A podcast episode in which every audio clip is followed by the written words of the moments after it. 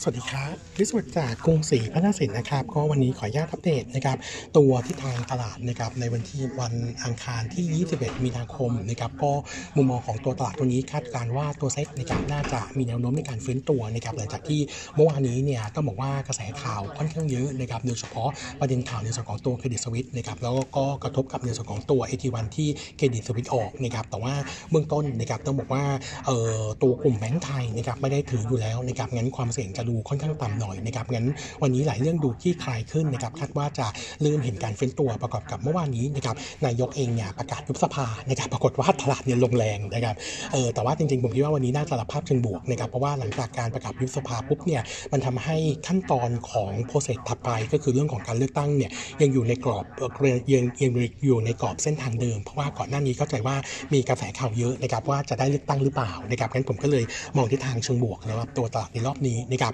ทีนี้ผมอัปเดตทม์ไลน์นิดนึงนะครับเมื่อวานนี้หลังจากที่นายกประกาศยุบสภานะครับถัดไปอีก 5 วันภายใน 5 วันนี้เนี่ยกกตต้องประกาศวันเลือกตั้งนะครับซึ่งจะอยู่ในแค่ 2 ช่วงนะครับก็คือ 7 พฤษภาคมกับ 14 พฤษภาคมนะครับเออถ้าอยู่ในกรอบนี้นะครับหลังจากการเลือกตั้งเสร็จนะครับนับคะแนนเสียงเอ่อใช้เวลา 1 วันนะครับกกตเนี่ยจะประกาศรับรองสสจากวันเลือกตั้งลงไปไม่เกิน 60 วัน ต้องรับรองผลให้ได้ 95%ของจำนวนสสทั้งหมดในสภาผู้แทนราษฎรนะครับเพื่อที่จะเปิดประชุมสภานะครับหลังจากนั้นอีก 15 วันนะครับแล้วก็จะเป็นช่วงของการโหวตนายกนะครับเอ่องั้นถ้าดูจากไทม์ไลน์นี้นะครับต้นกรกฎาคมน่าจะเปิดสภาได้นะครับโหวตนายกน่าจะได้ไม่เกินกลางเดือนกรกฎาคมนะครับหลังจากนั้นจะได้ครมใหม่เนี่ยน่าจะไม่เกินสิงหาคมนะครับถ้าไทม์ไลน์เป็นไปตามนี้นะครับแต่ว่าสิ่งที่เราอัปเดตไว้เมื่อวานนี้แล้วก็ warning ให้ระวังก็คือเออโพลของนิด้าที่ออกมานะครับคะแนนเสียงของทางเพื่อไทยเองเนี่ยต้องบอกว่า คะแนนเสียงดีก็จริงนะครับแต่ว่าอาจจะยังไม่ขนาดว่า landslide นะครับแล้วก็เสียงไม่เกินครึ่งนะครับก็คือทั้งสัดส่วนสสแล้วก็ party list เนี่ยเอ่อตามโพลออกมาเนี่ยได้ไป 49%นะครับงั้นถ้าเป็นทำลายนี้เนี่ยต้องบอกว่าการแย่งชิงจำนวนที่นั่งนะครับหรือการจัดตั้งรัฐบาลก็จะมีอยู่นะครับงั้นรูปแบบจะใกล้ๆเคียงกับช่วงของปี 62 ตอนที่ทางพลเอกประยุทธ์พยายามรวบรวมเสียงนะครับซึ่งตอนนั้นเนี่ยได้เสียงเกินฝ่ายค้านไปแค่6 6เสียงเท่านั้นนะครับงั้นพอทำลายเป็นแบบนี้เนี่ยผมคิดว่าหลังหลังพอเริ่มเห็นหลังการเลือกตั้งนะครับ พอเริ่มเห็นตัวตัวของจำนวนเสียงแล้วเนี่ยตลาดจะเริ่มกังวลนะครับว่าการจัดรัฐจัดตั้งรัฐบาลเนี่ยจะเป็นการเปลี่ยนขั้วหรือว่าขั้วรัฐบาลจะเป็นแบบไหนงั้นผมก็เลยยังคงมองมองเหมือนเดิมว่าในช่วงนี้นะครับเนื่องจากว่าตัวเซ็ตเนี่ยพักฐานลงมาตามทิศทางตลาดต่างตลาดต่าง ตลาดต่างประเทศนะครับงั้นจังหวะนี้ผมคิดว่าน่าเก็งกำไรนะครับก็หาจังหวะในการซื้อรอบนี้แนวรับนะครับมองไว้แถว 1538 ถึง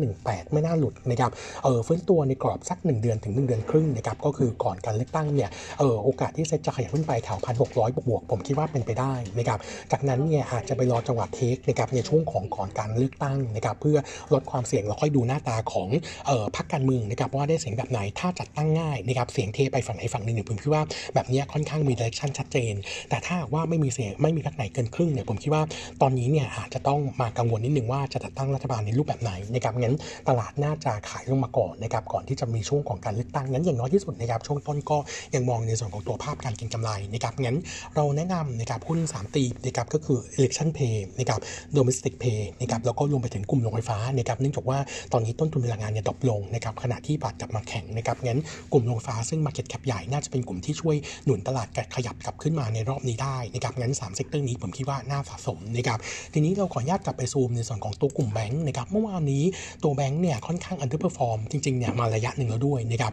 เมื่อวานนี้มีกระแสข่าวเยอะนะครับว่าแบงค์ไทยถือตัวของ AT1 ของ Credit Suisse นะครับแต่ว่าจากที่การเอ่อจากการตรวจสอบของเรานะครับยืนยันว่าตัวแบงค์ไทยตอนนี้เนี่ย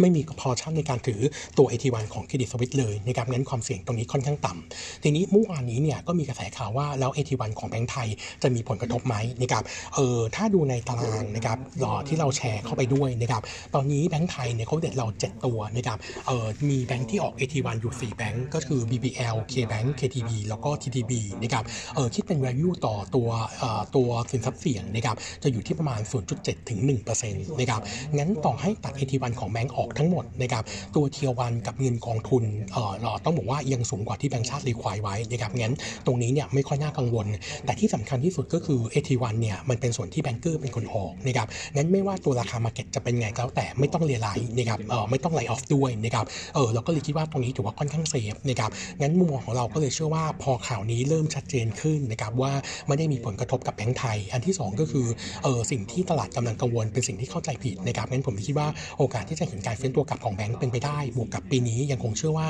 ตัวของกลุ่มแบงก์จะเห็น e a r n i n g เฟื้นตัวขณะที่ตัวของออตัวของ NPL นะครับจะมีสถานการณ์ที่ดีขึ้นนะครับงั้นผมก็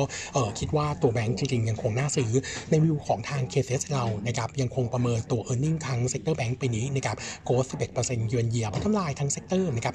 183,000 ล้านนะครับก็ยังคงแนะนำ bullish sector นี้แล้วก็เลือก BBL เป็น top pick target ที่ 200 บาทรองลงมา ผมคิดว่าเออหุ้นที่ลงมาแรงอย่างตัว KBank กับตัว SCB นะครับตัวจุดแรกในการ rebound เนี่ยน่าจะฟื้นตัวได้แรงกว่านะครับก็แนะนำเป็น trading สำหรับตัว BBL แล้วก็ตัวของตัวของ SCB ไปด้วยนะครับแล้วก็อัปเดตต่อต่อเนื่องนะครับอีก sector หนึ่งนะครับพอดีเมื่อวานนี้มีการพูดถึงด้วยนะครับก็คือเมื่อวานนี้ในราชกิจจานุเบกษานะครับประกาศลดภาษีที่ดินและสิ่งปลูกสร้างนะครับ 15% ในปีภาษี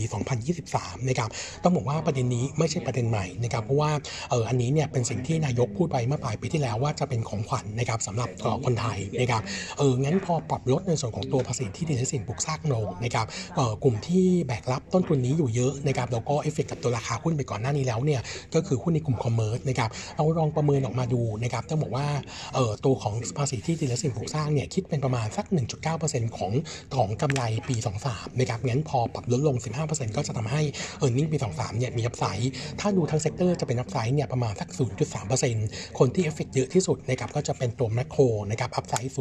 0.5% BJC 0.4%ดูโฮม 0.4%นะครับงั้นก็คิดว่าทาง sector เนี่ยน่าจะตอบรับเชิงบวกในช่วงสั้นนะครับเออทีนี้วิวของทางเรานะครับเราทาง KSS เราลองประเมินภาพในส่วนของตัว same store sale นะครับในช่วงของ quarter หนึ่งนี้นะครับพอดีตัวเลขเดือนล่าสุดนะครับก็คือมีนาคมเนี่ยยังไม่ออกนะครับแต่ว่าสิ่งที่เราเห็นก็คือตัวเลขในส่วนของตัว